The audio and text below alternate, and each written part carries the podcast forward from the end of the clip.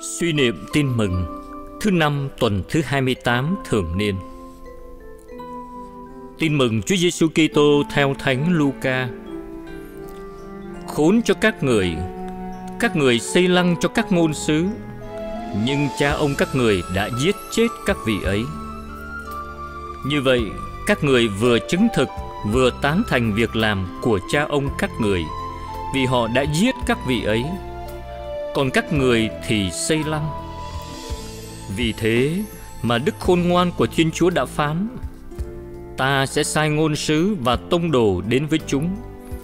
Chúng sẽ giết người này, lùng bắt người kia. Như vậy, thế hệ này sẽ bị đòi nợ máu tất cả các ngôn sứ đã đổ ra từ tạo thiên lập địa. Từ máu ông Aben đến máu ông Zakaria, người đã bị giết giữa bàn thờ và thánh điện. Phải tôi nói cho các người biết, thế hệ này sẽ bị đòi nợ máu. Khốn cho các người hỡi những nhà thông luật, các người đã cất giấu chìa khóa của sự hiểu biết. Các người đã không vào mà những kẻ muốn vào, các người lại ngăn cản. Khi Đức Giêsu ra khỏi đó, các kinh sư và các người Pharisêu bắt đầu căm giận người ra mặt và vặn hỏi người về nhiều chuyện, gài bẫy để xem có bắt được người nói điều gì sai chăng. Sứ điệp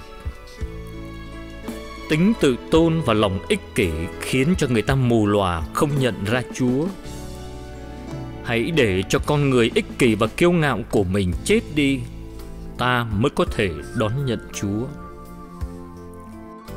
Lạy Chúa Giêsu, lời Chúa hôm nay cho con một cảm nghĩ.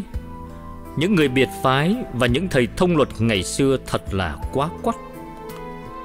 Họ được phúc sống trong thời của Chúa, được nghe Chúa dạy bảo, được thấy những phép lạ Chúa làm, mà làm sao họ vẫn không chịu tin Chúa. Con biết các biệt phái và luật sĩ không tin Chúa vì họ không muốn tin. Vì tin Chúa có nghĩa là họ phải chấp nhận những cái sai sót nơi họ, mà họ không muốn nhìn nhận mình sai trái. Tính tự tôn là rào cản không cho họ gặp được Chúa. Con cũng biết rằng những người biệt phái và luật sĩ không muốn đón nhận lời rao giảng của Chúa và khi đó họ phải thay đổi cách sống của họ. Một cuộc sống nhiều đặc quyền, đặc lợi trong xã hội. Tính ích kỷ là một bức màn che mắt không cho họ nhận ra chúa là đấng thiên sai. Xin chúa giúp con đừng trở nên như những biệt phái và luật sĩ ngày xưa. Nếu con tự tôn, coi thường người khác, con sẽ khó nhận ra được lời nhắc bảo của chúa có thể Chúa đang nhờ một người con, một người em, một người bạn hay một người nào đó để nhắc nhở con. Xin cho con biết khiêm tốn đón nhận. Hôm nay, Chúa vẫn đang ẩn thân nơi những người nghèo khó và nhờ con giúp đỡ.